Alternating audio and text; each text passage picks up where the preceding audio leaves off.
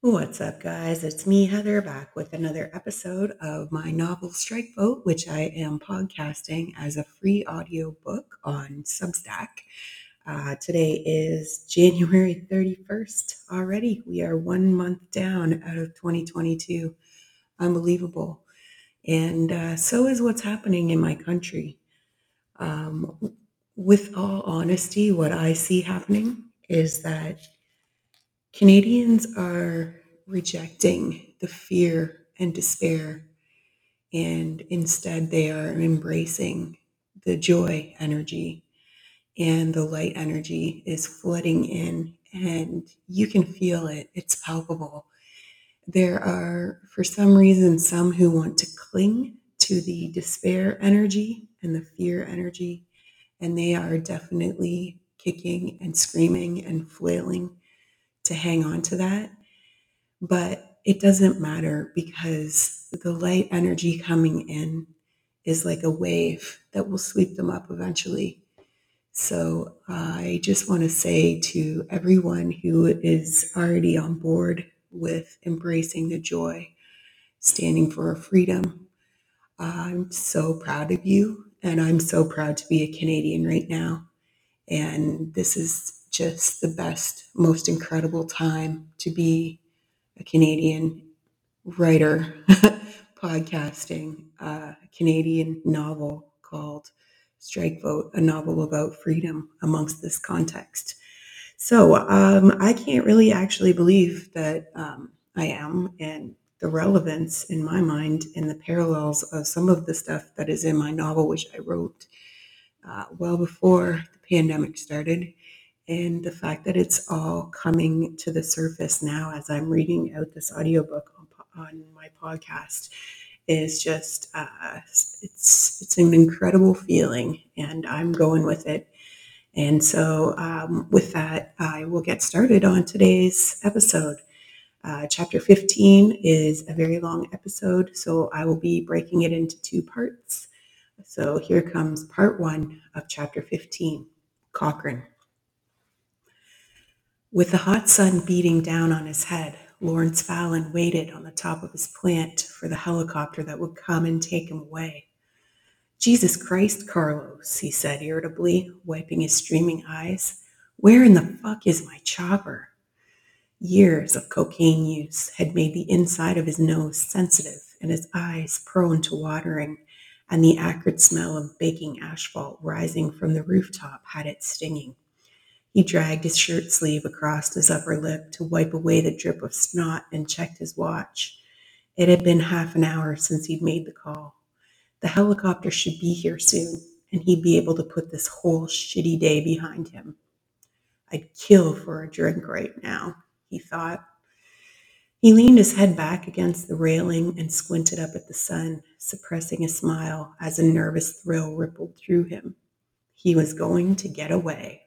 Any moment now, the chopper would be here to take him to safety, and he'd make damn sure he went somewhere that even Eric fucking Cochran couldn't find him. He heard the sound of chopper blades approaching in the distance and let out a bray of laughter. Finally! Rising, he shielded his eyes with the flat of one hand, but the approaching helicopter wasn't there for him. It landed in a wheat field by the overpass. Squinting, Fallon could just make out the CBC insignia on the side. As he watched, the machine lifted off and hovered around the overpass. Fallon shook his head and sat back down. He stared out through the heat waves that shimmered over the rooftop watching and waiting, and finally he made out the sound of another helicopter approaching. He squinted under his hand until he saw it coming in from about a mile away and heading in his direction. He gathered up his things and stood off to the side of the helipad. He held onto the railing as the wind from the rotor blades buffeted him, and the heli came in, shielding his eyes with his free hand to protect them. With a cacophony of noise and a bombardment of wind, the machine landed beside him on the rooftop, kicking up grit from the asphalt. When the fury of the helicopter's landing had settled, he ducked his head and crouch ran to the passenger door, which opened to admit him.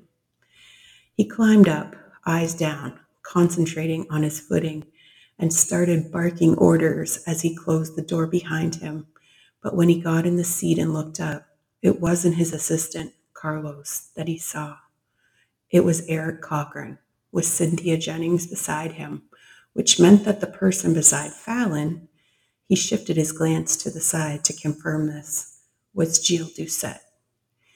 Fallon gaped at them. His eyes did an almost cartoon bulge, and then he started backpedaling, trying to get back out of the machine, but it had lifted off. He looked behind himself, out the window, and saw the roof of his plant receding. The edge of the building dropped away. They were a hundred feet above the ground and climbing, and he realized with a sickening sensation that he was as good as dead. An hour earlier, Cochran had been lying naked in the bed in his private quarters at the FLAGG Building, watching Cynthia's exquisite backside as she rose and walked into the ensuite bathroom. He'd listened long enough to hear the shower start up. Then he'd rolled onto his back and felt the stirrings of another erection. Sex with Cynthia had been incredible. Lying in his bed alone, he recalled the delicious sensation of plunging into her the slippery flesh that had yielded so willingly to allow him in. His mind filled with the image of her riding him, head back, breast bouncing, and he reached down and grabbed a hold of his erection. He gave it a few quick strokes and jerked off. It only took a moment, and as he wiped himself with a handful of the finest Italian sheets that money could buy, he reached with his other hand for the remote. As the TV snapped to life, he smiled Forget the slideshow. Forget the email slip up. This was as close to happy as Eric Cochran ever got, and he hadn't forgotten about the fact that finally his long awaited Project Resolute was on the table. Indeed, Cochran was not the kind of man to forget about a thing like that. He clicked through the channels to find the latest update on the disaster and stopped on the CBC news feed. Some sort of riot was going on at what looked like an auto factory, judging by the rows of partially completed vehicles. He peered closer. Those weren't, were they thrusts? Was that the Fallon plant? His mood took a nosedive. The camera panned in on a glass enclosure within the plant, and Cochran saw that Lawrence Fallon was inside. Motherfucker, Cochran muttered as the last of his postcoital glow evaporated. He stared at the screen with dull eyes, listening to what the on site reporter had to say. We're live from the Fallon plant in Mount Brydges, where workers are staging a wildcat strike. They demand to talk to Lawrence Fallon about the controversial slideshow that's been getting so much attention today. The news footage took in the fear on the workers' faces as the building trembled through a quake. When the trembling was over, they began to pound their tools and shout out Fallon's name. Retrieving his bourbon and his cell phone, Cochran settled naked in his easy chair to watch the broadcast and saw a missed call from Fallon. That about figures, he thought. He watched some grainy footage of Lawrence Fallon showing up to give the fox his Glock and put his face in his hands for a moment. But when Fallon all but admitted his involvement in Preston's death on national television, Cochran nearly choked on an ice cube from his drink. He pinched the bridge of his nose between his thumb and forefinger, his, th- his lips a thin white line. This was not good. Eric Cochran had been around this game long enough to know that he was at a crossroads. One side led to keeping up appearances of normalcy of doing damage control, spin, and PR to combat the bad press that Fallon had afforded him. The other road led to Resolute. He stood at the crossroads in his mind, debating, but the more he thought about it, the more he realized that the jig was up. Thanks to Fallon there, hiding the evidence of the fracking damage in any convincing manner would be difficult. Hell, it might be impossible. Time to go for broke, he thought. He turned the idea over in his mind and arrived at the only conclusion that was logical. Fallon had fucked things up. It was time to enact resolute or die trying. He took a moment to gut check his decision. The compound was set up, the barrier system in place. The only thing left for Fallon to do was enact it. He stood, his shriveled penis barely visible against the tuft of white and ginger hair. Across his stomach, loose flesh hung in pendulous waddles from his waistline, the result of several failed plastic surgery procedures that he'd had over the years to try to slim down. The surgeries had been a disaster. They'd left him looking worse instead of better, and eventually he'd given up. He liked the finer things in life too much good steaks, fried clams, thick cut french fries dripping gravy, rich desserts. Before he dressed, he donned a girdle like device, a stretchy cummerbund that went around the jowly flesh of his abdomen and snugged it into place. The hanging wattles folded neatly inside the garment, which held them flat against the curve of his interior fat so that his stomach looked merely round instead of disfigured. Like the teats of a she dog, he thought for the thousandth time as he slid his pants up over it and buttoned them. As he was putting on his shirt, he heard the shower turn off and the curtain slide aside. Not bothering to knock, he opened the bathroom door. Cynthia was bent from the waist, her backside facing him as she wrapped a towel around her hair. He grunted at the sight.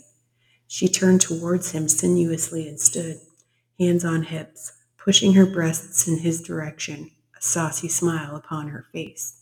Want some more? she asked coyly, looking backwards at him over her shoulder. He grunted again, curt, Get dressed. We're going for a ride.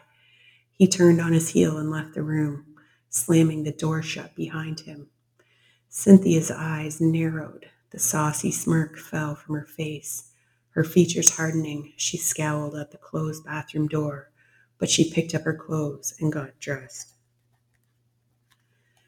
Cochrane crossed to the bar to refill his drink and found his bottle of scotch empty. What's his nuts there? The concierge must have neglected to provide additional bottles. Great job, genius, he muttered, but he knew there were more bottles at the building's utility bar. He left the suite, making a call on his cell phone as he walked down the corridor and opened the door to the utility room. His assistant picked up. Operation Resolute is a go, Cochrane said, rummaging in the cabinets of the utility bar and finding a selection of premium scotch. Initiate the procedures. We need to mobilize the buses, get the injections out of storage, and get them ready. Put enough doses on each bus, one for every seat. Deploy a crew, one team for each bus, then await my instructions. Arm them. Give them the heaviest weaponry that we have. Nobody's going to be looking too closely once this land goes down. Any questions?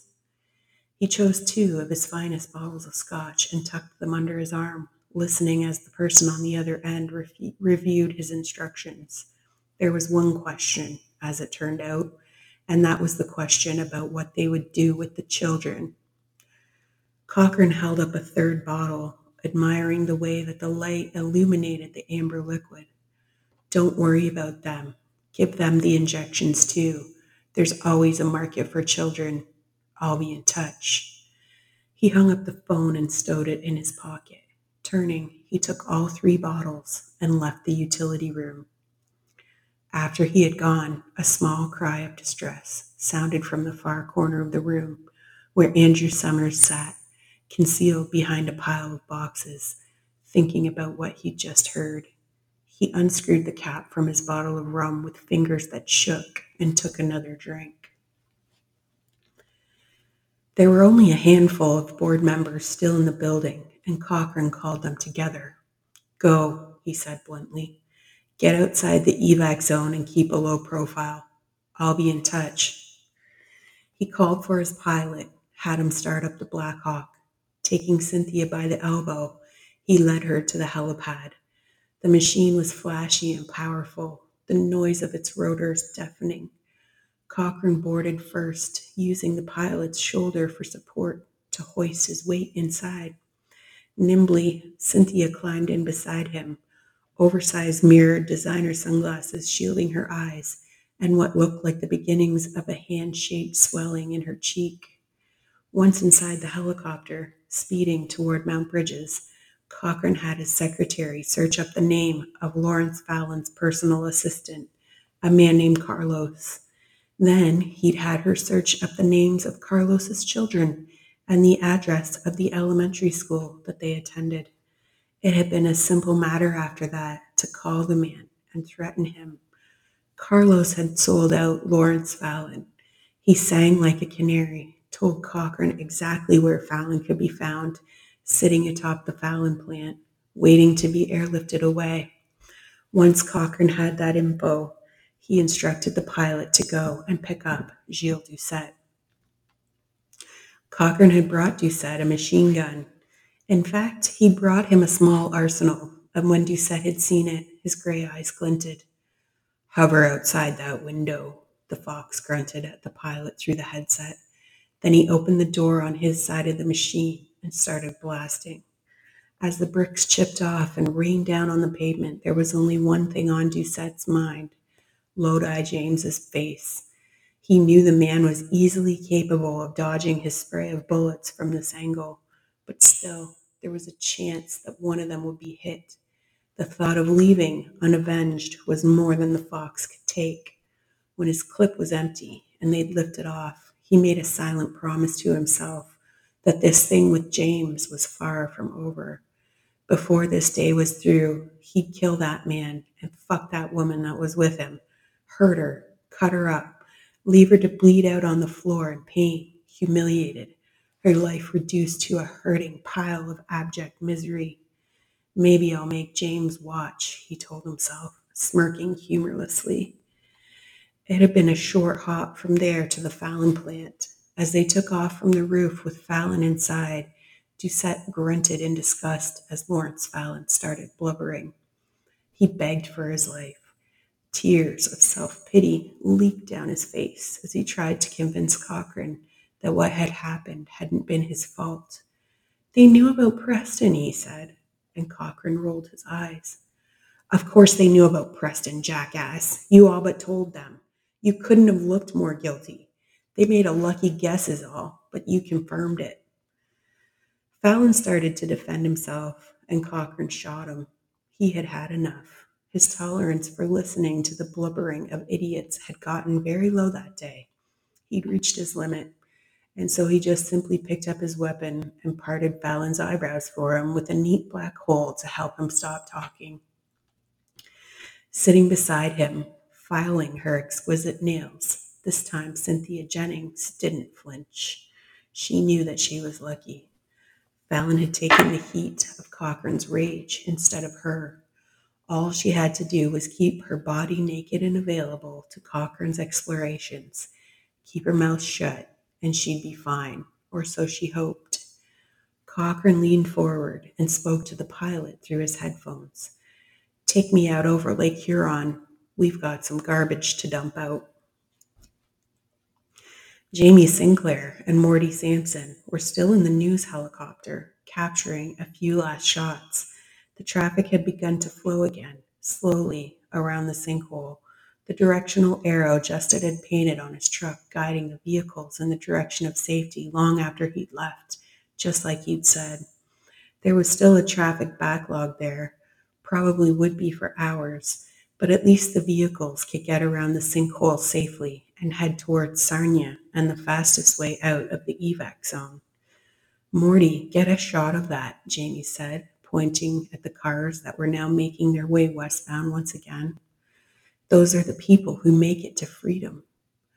Jamie watched them go a little sadly and couldn't help but feel like she should be going too. Still, those workers have been really something.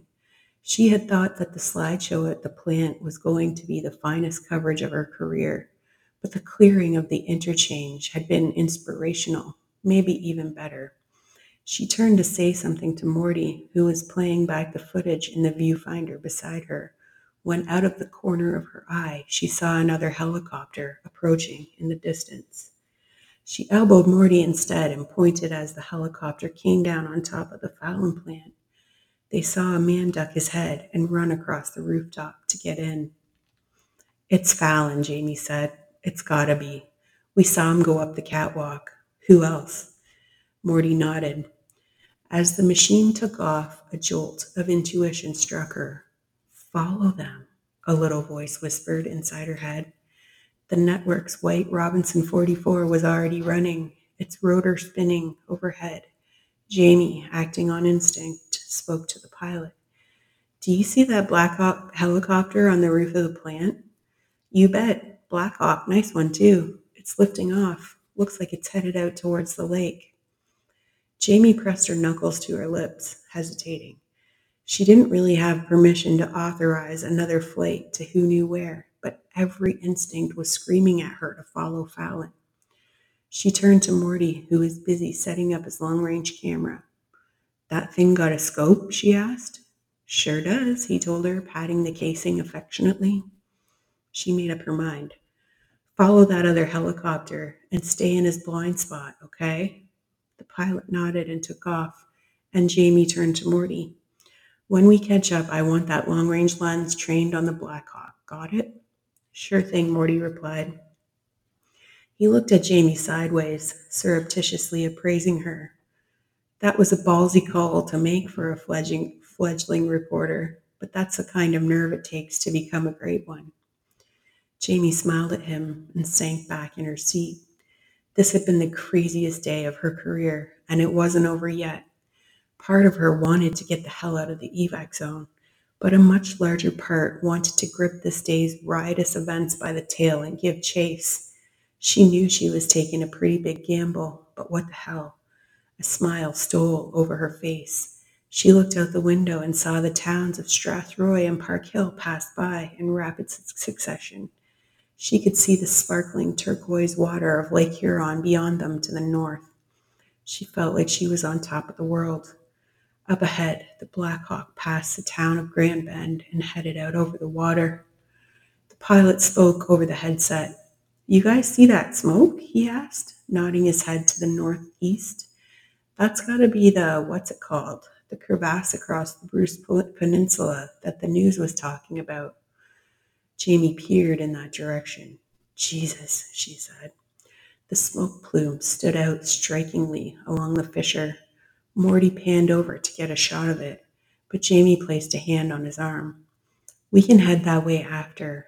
Right now, we need to keep an eye on that other machine.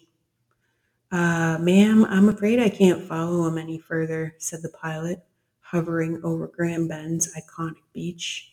This here's a single engine machine. We don't have clearance to fly over the lake. Jamie blanched. I need that shot, she said. The nervous twitching in her gut told her that they had to follow Fallon. I'll pay you 500 bucks under the table. The pilot shrugged, then nodded. 500 bucks will get you a few minutes, he said, and headed out over the water. The occupants of the Black Hawk had spotted the plumes of smoke on the horizon as well, but so far no one on board was aware that they were being followed. Doucette had Fallon's body up against the door of the machine. He waited until he figured they were out deep enough. Then he told the pilot to slow down and hover. Cochrane turned a questioning frown on him, and Doucette shrugged. I want to see him hit, he said. Cochrane rolled his eyes. Okay, but make it quick. We don't have all day. The pilot slowed the machine, hovering low over the surface. It was a brilliant day, the sky a crystal blue, the water glinting diamonds down below. Doucette hauled open the door and booted Fallon's body out. He watched it fall. It hit the water with a splash, sank for a moment, then bobbed back up, face down, to float on the surface. Doucette rubbed his aching jaw, probed his broken teeth with his tongue, and thought of Lodi James. A sneer curled up his ruined lips. Doucette loaded another clip into the machine gun and rained a trail of bullets down towards the floating corpse. An S shaped line of splashes marched across the water, peppering Lawrence Fallon's back with red sunbursts before crossing off the other side. All right, that's enough, Cochrane barked. He swatted Doucette with the back of his knuckles. Doucette let out a laugh, but he pulled the gun inside and closed the door. Take us over that crevasse, Cochrane told the pilot, gesturing further along the coastline to where the shore of Lake Huron arced northward toward the Bruce Peninsula. The Black Hawk dipped sideways, then took off towards the line of smoke plumes.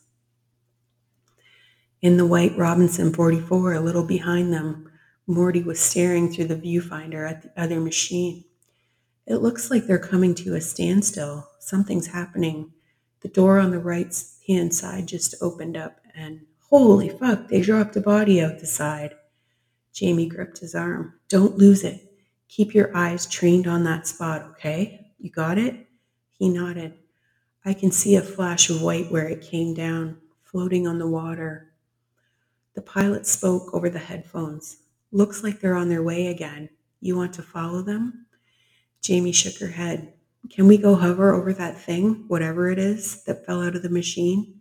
I want to get a shot of it, and then we'll follow them after, if you think it's safe. Jamie had to brace herself against the swirling in her stomach as they descended. The water was only 12 feet or so below them. She was scanning back and forth, searching for whatever it was, hoping it wasn't a body. Morty swallowed thickly beside her. It's Fallon, he said. Jamie looked at him and he took his face from the viewfinder. Holy shit, Jamie, it's Lawrence Fallon. He's dead for sure.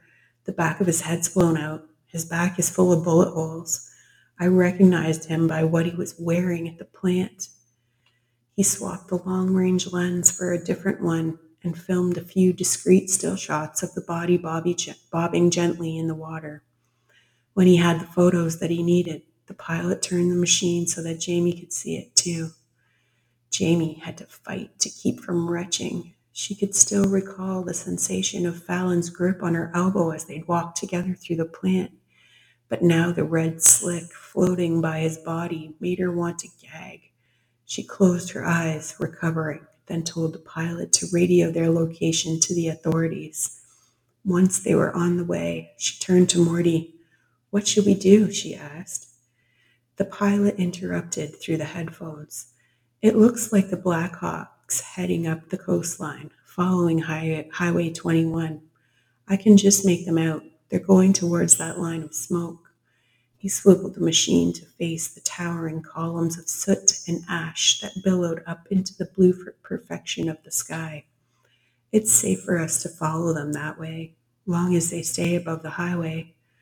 Morty and Jamie exchanged a glance. Follow them, they said in unison. As the pilot tilted the machine forward and set off in that direction, Jamie could see the long gray arm of the Bruce Peninsula stretching off ahead to the left. Inside the Blackhawk, as they flew along the coast towards the Bruce Peninsula, Cochrane looked out over the nuclear plant.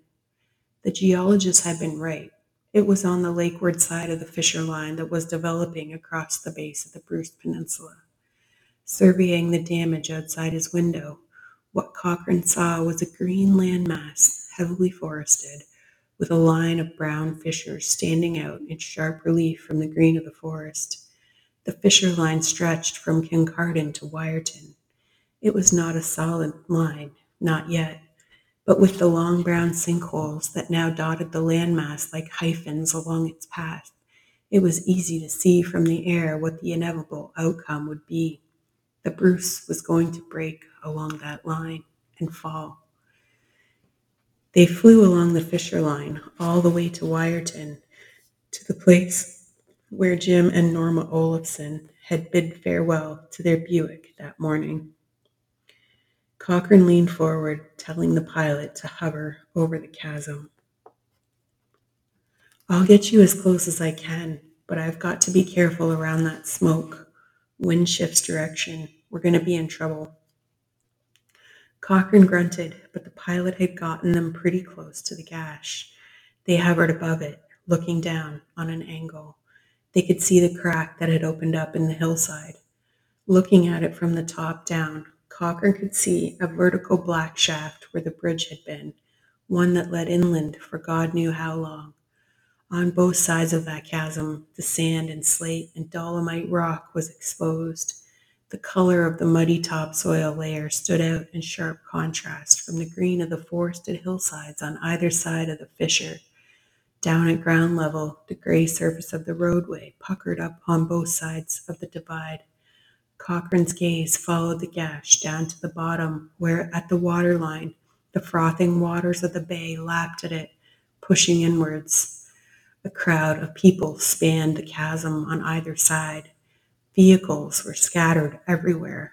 A few officers from the Ontario Provincial Police stood with their backs to the expanse, trying to maintain some order. As Cochrane and Doucette stared down at the crevasse, a rumbling began to sound, loud enough to be heard over the Blackhawk's engines. What the hell is that? said Cochrane.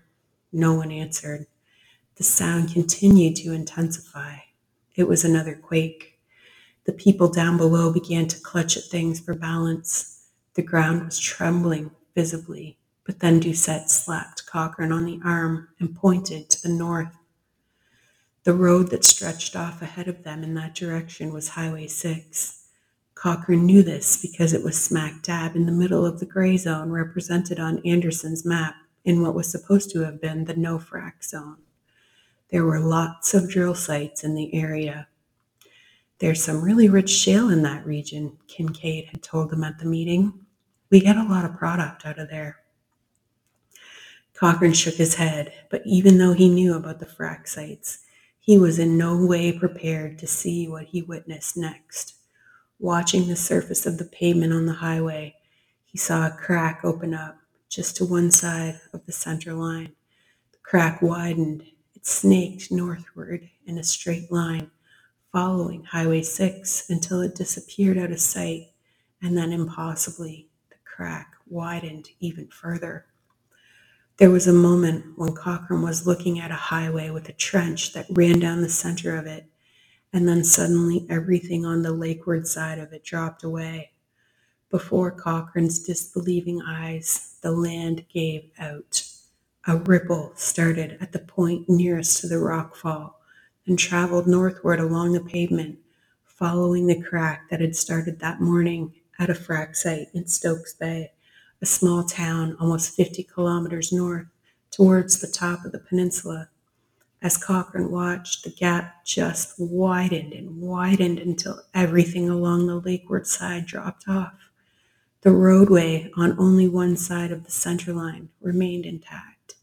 The rest of it was gone sliding down towards the water, surging out into the bay. An avalanche of mud and rock and trees rained down, charging furiously into the blue expanse of water. A lot of cars and people went down with it. Barreling down the slope, the landslide charged like a liquid freight train as the peninsula parted along its north south plane and all that was on the eastern side of Highway 6's center line fell into the water, caught in the moving froth. Homes and buildings, still partially intact, tumbled like articles of clothing in a washing machine. Boulders rolled like marbles. Trees that were still upright hurtled lakeward, listing crazily, then crashing over. Roots revealed like clutching fingers momentarily before they too subsided.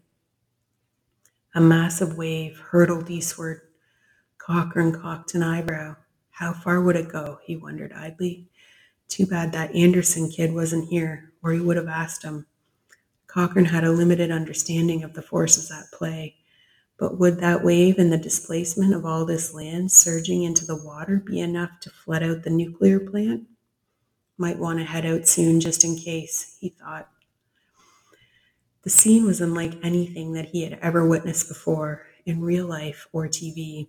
A plume of dust arose, momentarily obscuring visibility before the pilot rocketed them upward far enough to where the air was clear. The scope of the landslide was massive. Toward the center of the peninsula, verdant countryside stood whole, intact, and placid, but on the lakeward side, utter destruction reigned. The muddy torrent of earth and debris that had charged out into the bay swirled around in slowing eddies of flotsam.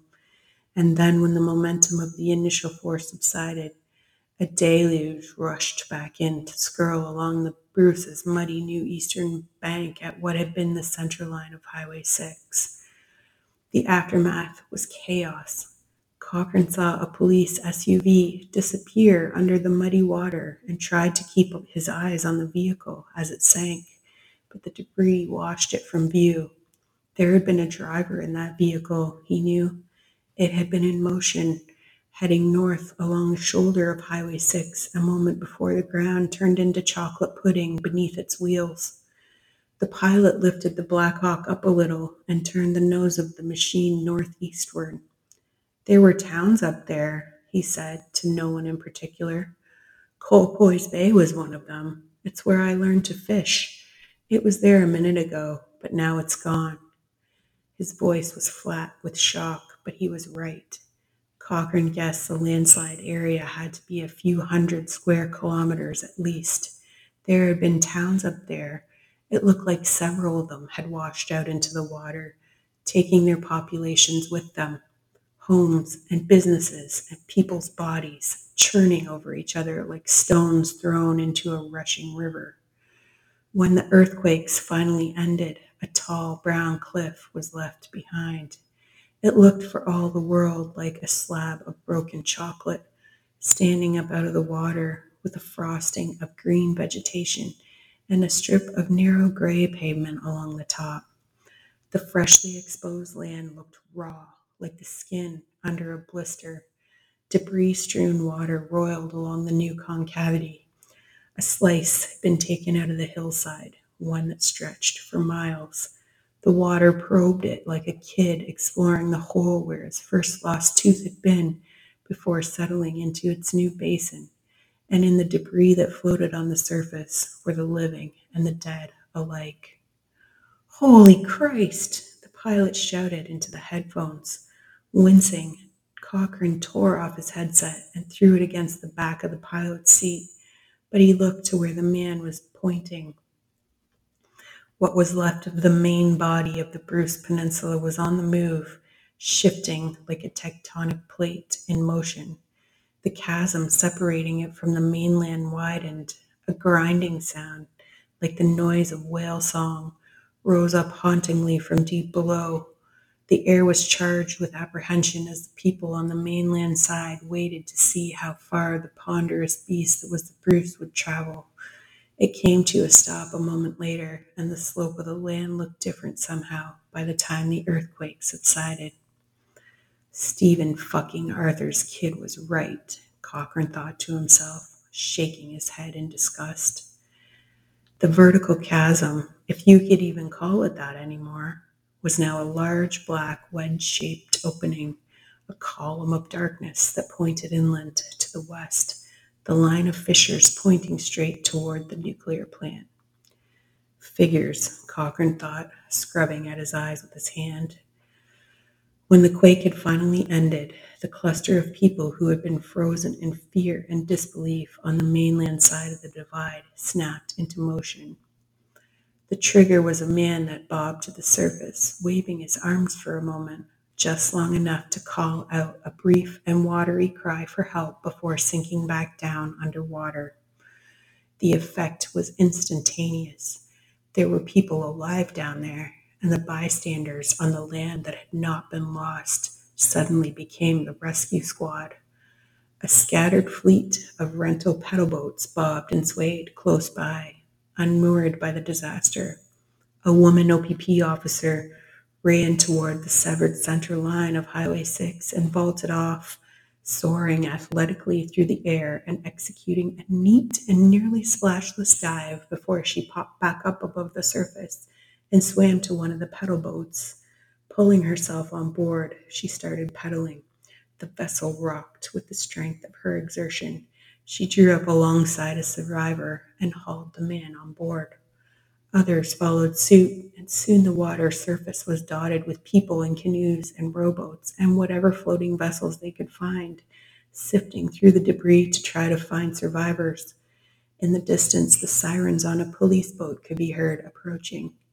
In the air where Cochrane was, the people looked small, their efforts puny.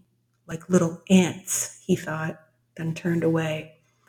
He told the pilot to fly along the landslide area. The damage ended just south of a place called Miller Lake, and Cochrane could see that the slide line only followed Highway 6 a short ways north before veering off through the countryside toward Stokes Bay. The destruction was massive.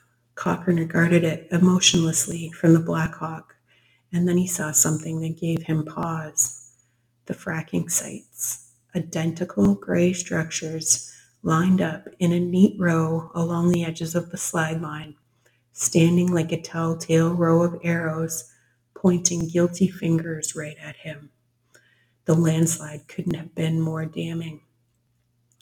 The land had fallen away neatly along the line of the frac bores, exposing them well into the underground layer of the Bruce, like metal pins shining brightly in sharp relief from the brown surface.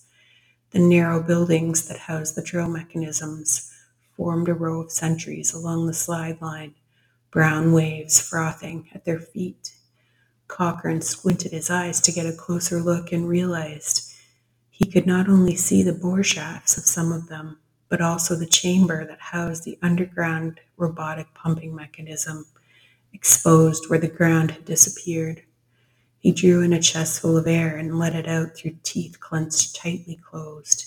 He wondered if that meant that gas was leaking out into the air and decided that he didn't want to stick around and find out. He slipped a finger inside his girdle and scratched at an itch on his wattle. Then he cleared his throat. Time to go, he said to the pilot. Take us to my landing strip. The helicopter's nose dipped forwards as the pilot lifted up and went. From the Robinson 44 helicopter, Jamie Sinclair sat in disbelief, watching the Black Hawk hover above the slide line before turning suddenly and heading off into the distance.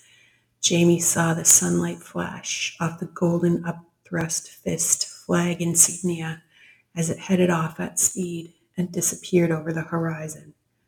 Fucking pricks, Jamie thought. She was shaking with rage because she knew who was inside of that machine.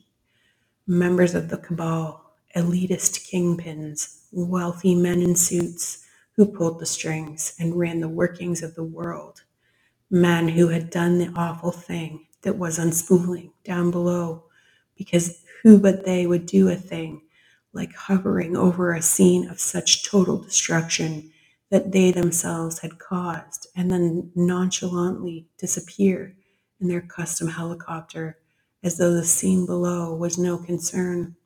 The chopper with the gold insignia had been FLAGG and they had been the ones to do this damage. The pilot brought them lower. His voice was flat as he spoke through the headset. Do you still want me to follow them? Do we have any rescue gear? Jamie's voice was faltering. Is there anything that we can do to help these people? At that moment, they were hovering above the churning wash of debris and human bodies strewn across the water surface. Tears of shock fell freely down Jamie's cheeks. She had never seen anything so devastating. So much death, such suffering. She just didn't know where to look. I'm afraid not, the pilot said. This machine is not equipped for something like that. I wish we were. Lowering her head, Jamie put her face in her hands and wept. Beside her, Morty took over, he directed the pilot to stay above the scene and then, in a steady patter, falling back on his long years of experience filming from helicopters, he delivered the instructions necessary to capture the footage. As terrible as the scene was, the story needed to be told, and so he shunted his feelings aside and captured the images that would tell it. The horror was unimaginable Hundreds of people floated in the water, if you could even call it water anymore. It was more like mud soup, scattered with debris and bodies, a far cry from the glistening blue expanse that Norma Olafson had been admiring just that morning. In the water, some were living, some were dead, others only maimed, waving ever more weakly towards rescue. The entire right hand side of the peninsula was gone. It had sheared off on the Georgian Bay side, an entire section of the coastline. Where it had been, a stark new cliff face jutted up from the water, marked by glistening mica that glinted in the sunlight above the new high water line, pristine and beautiful and terrible all at once. For the first time, the idea that the land of southwestern Ontario might really be in danger of sinking into the water began to feel like a reality, and the sense of shock and outrage that she felt was breaking her. Jamie watched, numb, as Morty zoomed in on the roof of a still intact barn that tilted crazily, floating and eddying in the water. From the helicopter, they could see the slide line stretching north into the distance it looked like the peninsula had been split in half, almost perfectly down the center line of the roadway below, creating a new vertical wall from which everything on the eastern side had dropped away. The cliff it had created flanked the water's edge in a, in a tall brown column, and when Jamie thought of all that weight of earth and roads and home, homes and trees and people that had slipped off, sliding down into the lake, it made her stomach turn. Jamie wiped the dampness from her face, then let her eye travel up the length of the slide line. There was something niggling at her, a pattern that wanted to emerge. She asked the pilot to ferry them a little further along the slide. Shh. Suddenly, she realized what she was looking at. Several buildings dotted the slide line, identical structures of corrugated metal. They were situated at regular intervals, a few kilometers apart. The slide had fallen away from their feet. She thought back to the slideshow. She'd been at the Fallon plant when she had seen it, watching the slides go by with what she now realized had been numb indifference at that time. She was so used to seeing bullshit spin and drama on the news that part of her had dismissed the slideshow out of hand. That had been then, but this was now. Just a few short hours later, and the events that had transpired had made her realize that this time the gong show fear mongering on the news had been accurate. Probably why they wanted it kept suppressed, she thought bitterly. But the CBC was running it, and it looked like this was one of those rare instances where the doom and gloom on the news was going to turn out to be true. She looked down at the landmass known as the Bruce Peninsula. From up here, she could see that the rest of it didn't really look too stable either. It looked like it really was in danger of sliding down into the lake. The line of fissures stretching off to the west seemed to confirm that. And hell, half of it had already done that. The bodies were already in the water. She frowned at what she was looking at, at the pattern that wanted to emerge. There had been little red arrows on the map, she remembered, ones that indicated frac sites, and there had been plenty of them in this area. Could the structures she was looking at be them? She chewed the idea over, but a sick certainty was starting to creep into her. She asked the pilot to take them over what was left of Highway 6. If you knew nothing about the buildings, really, they wouldn't have stood out, she mused.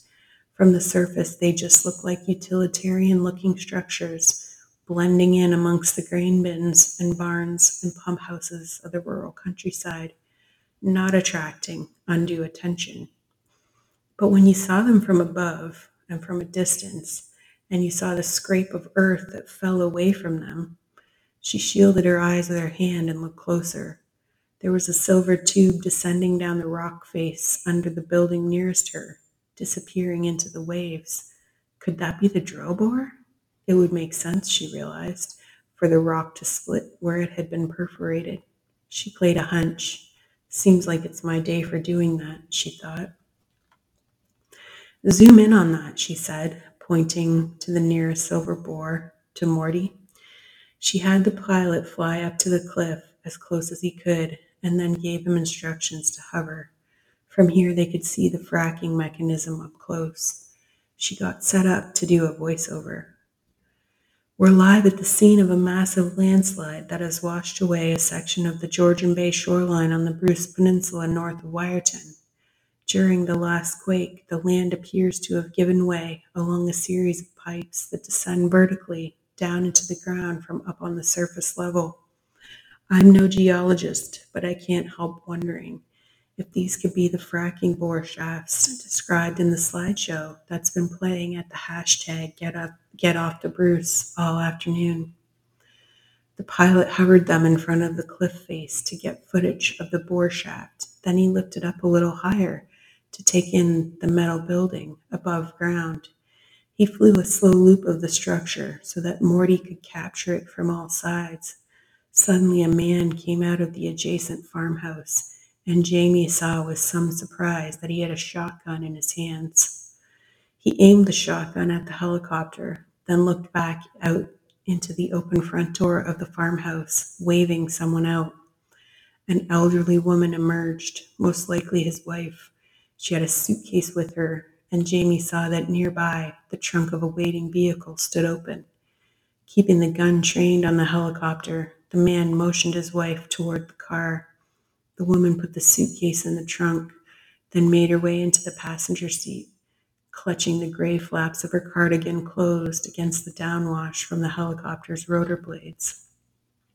When she was in, the man lowered his weapon.